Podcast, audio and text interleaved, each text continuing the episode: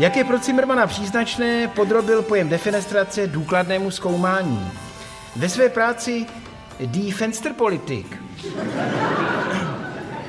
v této práci píše, Defenestrací se obecně míní vyhození jedné nebo více osob z místnosti oknem ven.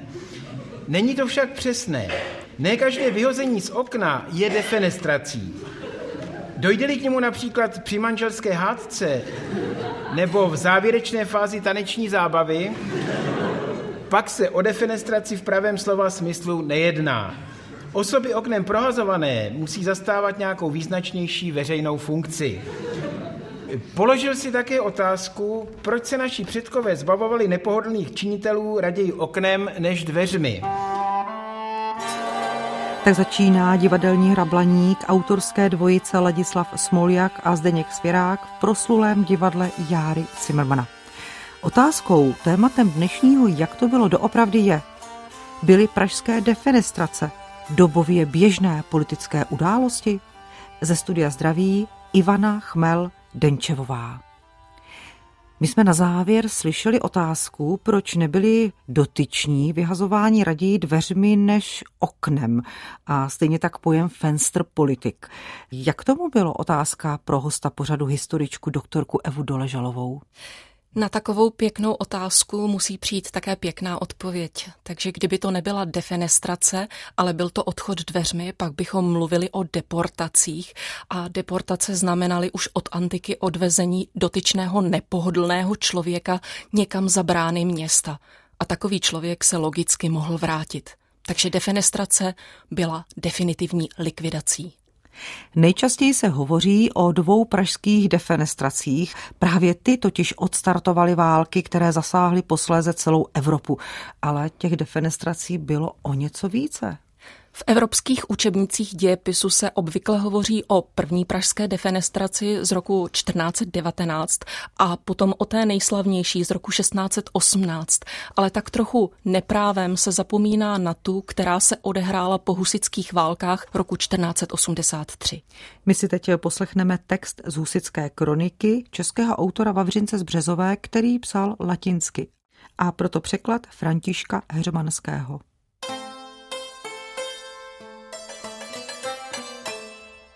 Roku 1419. v neděli po svatém Jakubu, přesně 30. dne měsíce července, byli purkmistr a někteří končelé Nového města Pražského i s podrychtářem, nepřátelé přijímání z Kalicha, od obecného lidu a Jana Žižky, dvořana krále Václava IV.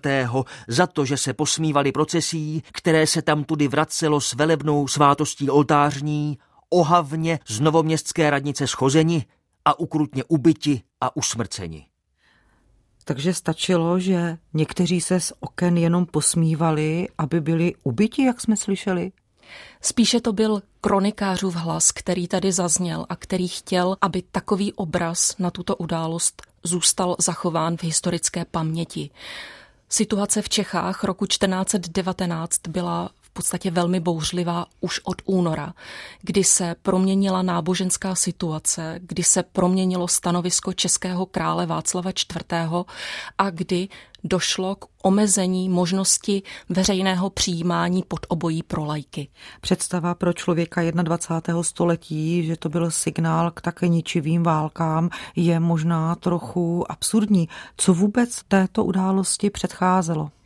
Situace byla rozjitřená už od onoho zmíněného února roku 1419.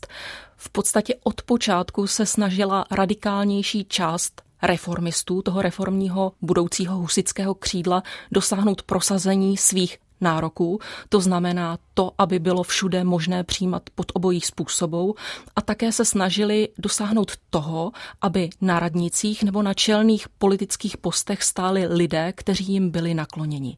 To si opravdu pár radikálních jedinců myslelo, že zvrátí celý chod této rozsáhlé a mocné instituce?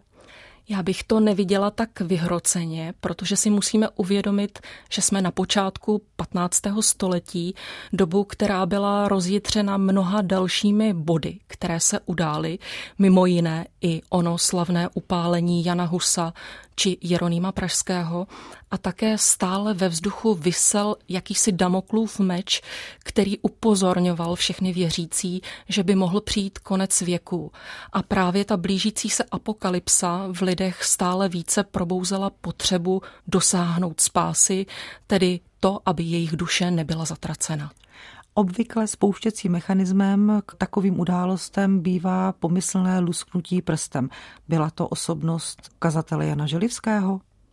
Tento zběhlý mnich snad ze Želivského kláštera dokázal strhnout pozornost nejen tedy městské chudiny, tak jak se o něm často soudí, ale i řady dalších reformních kazatelů. A on se stal skutečně lídrem událostí roku 1419 a 1420 v celé Praze. Co se při té defenestraci stalo a jaký byl její výsledek?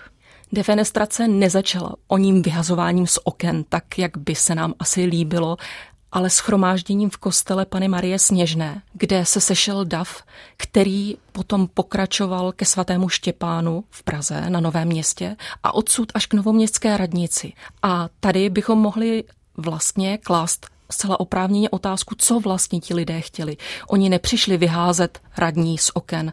Oni přišli proto, aby dosáhli svých požadavků, což bylo zejména osvobození uvězněných stoupenců podávání pod obojí, eventuálně dalších souvěrců, ale radní s nimi odmítli vyjednávat. Byli samozřejmě vystrašení a také se báli toho, co by mohlo přijít. V tu chvíli se ovšem projevila ta skutečnost, která bývala historiografií podceňována, že ten DAF nepřišel vyjednávat, ale přišel opravdu jednoznačně dosáhnout svého. Tudíž jedná se o ozbrojený lid, který potom vtrhl do radnice a ten následující průběh už můžeme popsat jako útok či chaotický jednající dav.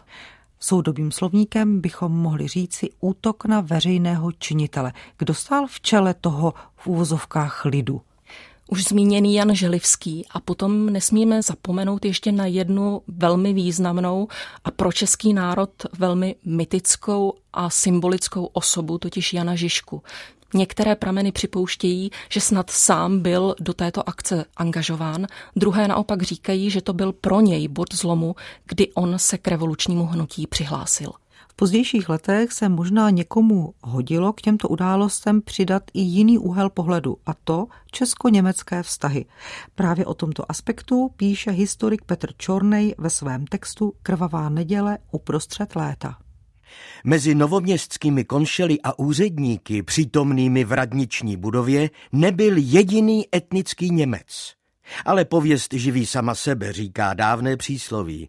Více než sto let po událostech, kdy společnost zjednodušeně vnímala husické války jako střetnutí Čechů s Němci, se zdálo přirozené, že původcem provokace, která zavdala podnět k 15 let trvajícím bojům, musel být pražský Němec. Všechny tyto texty ukazují, jak se dá manipulovat s historickou skutečností a jak se dá vytvořit nacionálně postavený konflikt i s událostí, která taková nebyla. Právě u pražské defenestrace žádný Němec, alespoň pokud víme, přítomný nebyl. Nejenom defenestrace, která odstartovala ničivé husické války, a pod hlavičkou reformace celoevropské válečné období, ale jsou to také události, které nás i v dalších letech provázejí v oblasti kultury. Také o tom píše historik Petr Čornej. Ve filmu Jan Žižka, premiéru měl v roce 1956, jsou represe vůči husitům vystupňovány ad absurdum. Nicméně zcela v souladu s tehdy závaznou marxistickou interpretací husitství co by třídního boje. Končelé přikazují zajaté husity vraždit. A to i ve chvíli, kdy se Žižkou vedený dav dobývá do radnice a na schromážděný zástup neházejí rychtářovi pacholci kámen či cihly, nejbrž obrovské kamenné kvádry, které by neuzdvihl ani King Kong. Tak, teď s vámi zúčtujeme.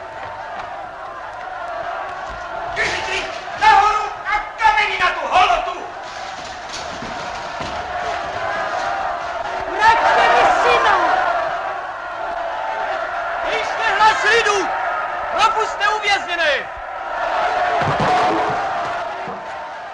Husité se opravdu komunistické ideologii velmi hodili. hodily, ale využívali je už i generace starší. V podstatě tady na této ukázce sledujeme posun výkladu husitství i té první pražské defenestrace, která se postupně mění z náboženského konfliktu v konflikt sociální a staví proti sobě chudý lid a bohaté patricie.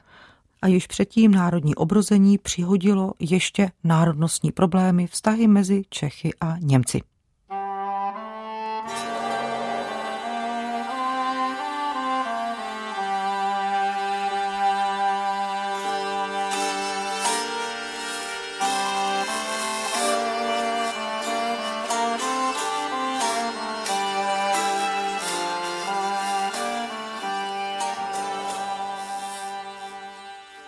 Povstání začíná ráno 24. září 1483 údery zvonů na věži u Pany Marie v Týně.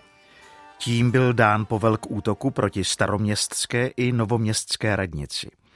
Na malé straně, zdá se, se konšelé potají dohodli s povstalci a očistili své řady zatčením dvou konzervativních sousedů.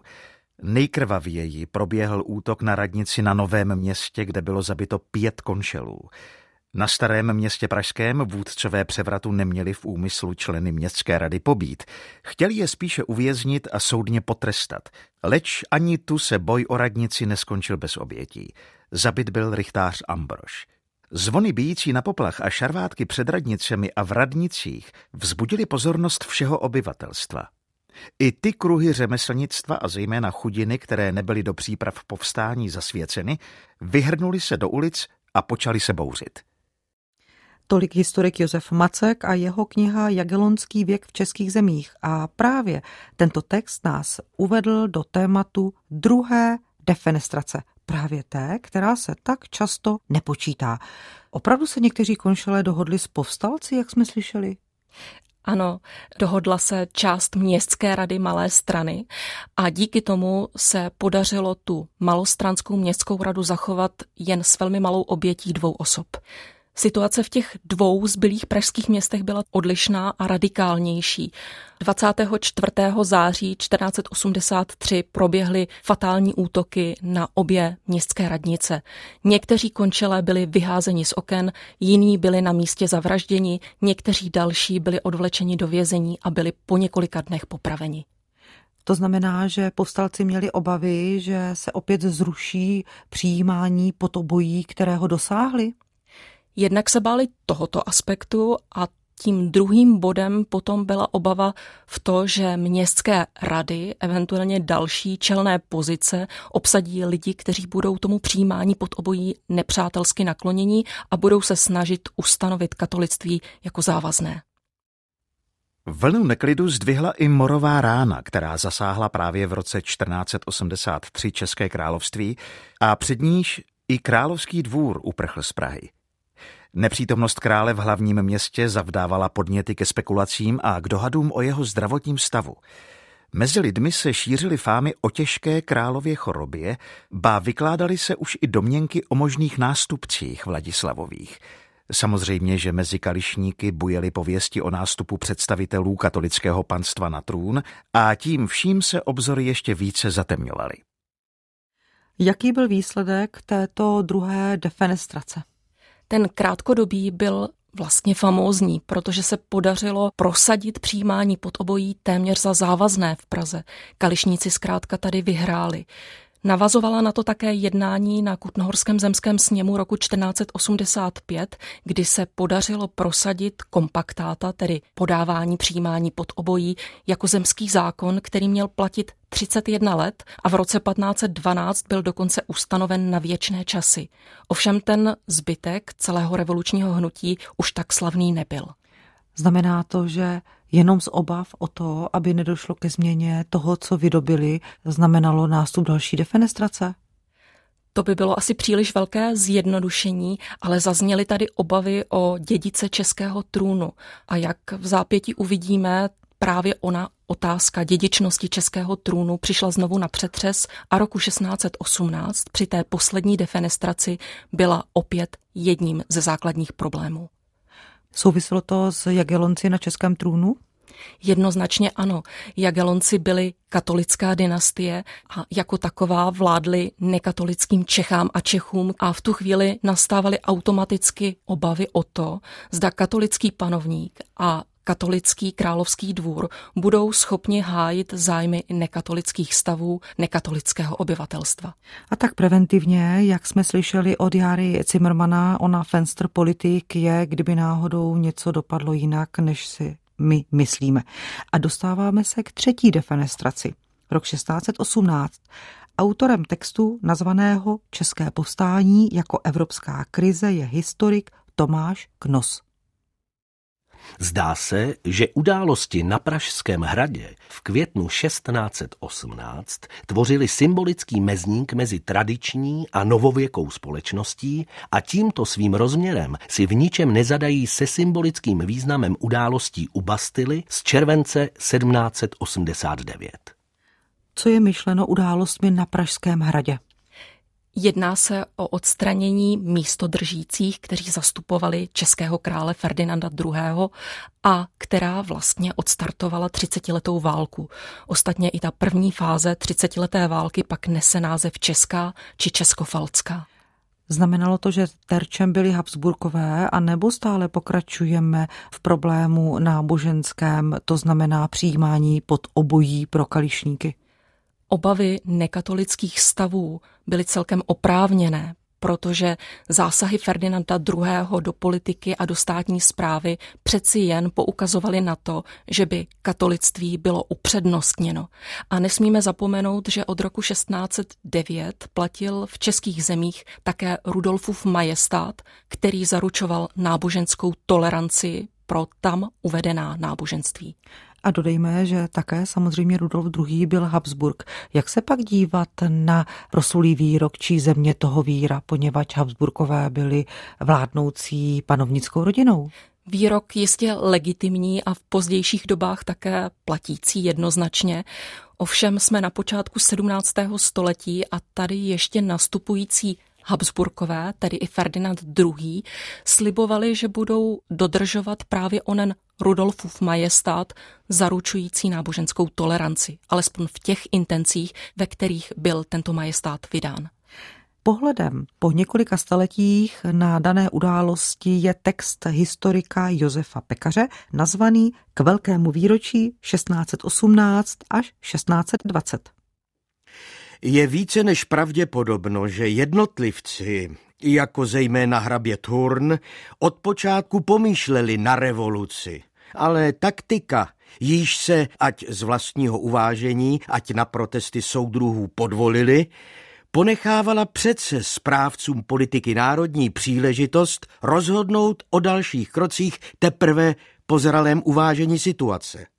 V tomto směru možno tedy obvyklé výtky, že stavové jednali lehkomyslně a přenáhleně poněkud ze slabiti. Můžeme tedy rozdělit onu pomyslnou vinu na několik subjektů pohledem Josefa Pekaře? Bez pochyby ano. Ukazuje se tady sebevědomí českých stavů, kteří si nárokovali podíl na vládě a kteří si byli vědomi toho, že Rudolfův majestát jim opravdu zaručuje určitá mimořádná, v celé Evropě mimořádná privilegia. A na druhé straně to byl panovník, který předpokládal, že bude absolutistickým vládcem, v podstatě téměř až absolutistickým vládcem ve své nové zemi. Nesmíme zapomenout, že jsme na Prahu 30-leté války a že právě Praha byla velmi zkoušeným městem a snad nejvíce do historie vstoupily pak události roku 1648, kdy byla Praha obležena švédskými vojsky. Bylo to sídlo panovníka, sídlo královského dvora nebo alespoň zastupujících úřadů a zkrátka ty zásadní politické události se odehrávaly tady. Otázkou, tématem dnešního, jak to bylo doopravdy je, Byly pražské defenestrace dobově běžné politické události? A stejná otázka také pro hosta pořadu historičku doktorku Evu Doležalovou. Jednoduchá odpověď nebyly. Pražské defenestrace byly skutečně výjimečnými politickými akty, protože po defenestracích následovala nějaká změna politického řádu nebo alespoň místního politického uspořádání. Pokud bychom se podívali na akt defenestrace jen jako na likvidaci nepohodlné osoby, tedy tím cimrmanovským vyhozením oknem, pak takových událostí bylo od antiky do 21. století celá řada, ale jednalo se opravdu jen o dílčí regionální události, které nic na dalších dějinách většinou neměnily. Což o těch pražských rozhodně neplatí. Říkává se, že i dobrý úmysl může být cestou do pekla. Jak se dívat na defenestrace a jejich důsledky v širším než tom místním kontextu? Ty tři zmiňované pražské defenestrace byly opravdu zásadní. Byly to zlomové okamžiky v českých dějinách. Na druhou stranu lidé, kteří se na těch defenestracích podíleli, si pravděpodobně nepřipouštěli, že likvidací o něch konkrétních osob spouští další násilí a že to není jen jedna jediná událost, která by mohla něco změnit. A ono to tak v historii platí obecně, že násilí plodí násilí a většinou taková jedna zlomová, krutá událost je následovaná dlouhým obdobím válek. Za ostalým zemím, kde se prakticky nevyskytují patrové budovy, Zimmermann defenestrace nedoporučoval. Poukázal například na fiasko, kterým skončil pokus o vyhození prezidenta afrického státu Nyamang Baty z okna jeho slaměné vládní chýše. Jakýkoliv smysl postrádají i defenestrace v jurtách. Zvláštní kapitolu věnuje potom Zimmermann defenestračním pokusům v zemliankách. tak tak eh, klasická zemlianka bez oken nepřichází samozřejmě v úvahu. Ovšem luxusní zemlianky prominentů se stropními okny defenestraci v zásadě umožňují. Je tu však, je tu však jiná potíž. Defenestrovaný funkcionář se po několika vteřinách vrací zpět na své místo. Přátelé, to by bylo o defenestraci všechno a já už děkuji za pozornost.